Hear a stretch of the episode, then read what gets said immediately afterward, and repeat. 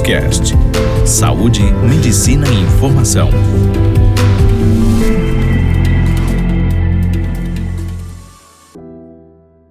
Olá pessoal, meu nome é Tatiana, sou psicóloga e hoje eu vim aqui falar sobre um assunto muito importante que é o luto na quarentena.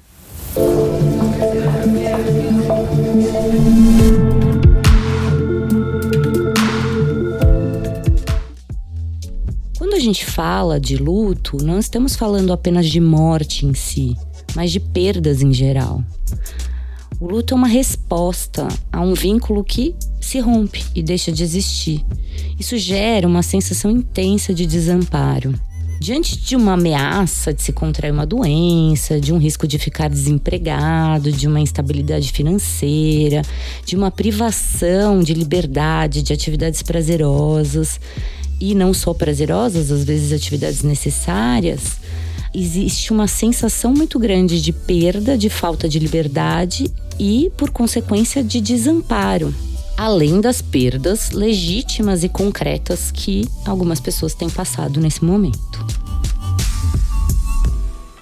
As perdas elas podem ser consideradas das mais difíceis, como uma morte de um ente querido, ou as aparentemente mais fáceis, né, que não necessariamente são mais fáceis, mas para algumas pessoas parecem, como adiamento de um evento, de um casamento, que pode ser o sonho daquela pessoa. Essas perdas elas são muito dolorosas e difíceis de lidar. Tivemos que lidar de frente nesse momento, não só com essa sensação de privação da liberdade, das atividades prazerosas, do abandono e adiamento de sonhos, mas a gente teve que assumir uma finitude e principalmente deixar aquele modelo de realidade e as idealizações de lado, como se fosse um sopro na sua nuvenzinha do sonho que está lá na sua cabeça, para encarar uma nova realidade. Isso é muito doloroso, muito difícil para todos nós. Vemos algumas pessoas usando de resiliência para se readaptar, mas mesmo as pessoas que parecem ter uma capacidade mais automática disso também estão em sofrimento, também existem perdas.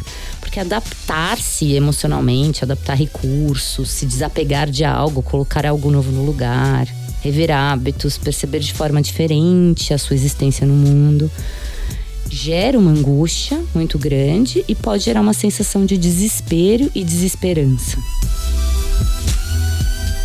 É muito importante trabalhar esses processos, trabalhar uma tolerância a esse mal-estar, que é para todos, fazer o que pode para aproximar de uma vida mais respaldada, no intuito de prevenir um adoecimento maior e, por consequência, a uma incapacidade parcial ou total de readaptação por conta do sofrimento. Né? Então, quando eu entro num desespero, num adoecimento maior, eu tenho uma maior dificuldade de me readaptar e isso entra num ciclo e pode gerar um problema muito maior. Nesse momento, nós precisamos apoiar as pessoas próximas e perceber que as dores, no fundo, não são tão diferentes. Todas as dores existenciais, elas são muito parecidas. E quando acharmos necessário, procurar uma ajuda profissional ou indicar para a pessoa que está perto de nós uma ajuda profissional, sempre que necessário, para passar esse momento com uma maior efetividade e um sofrimento menor. Bom, por enquanto é só, também em relação ao assunto do luto da quarentena. Qualquer dúvida, estou à disposição no e-mail.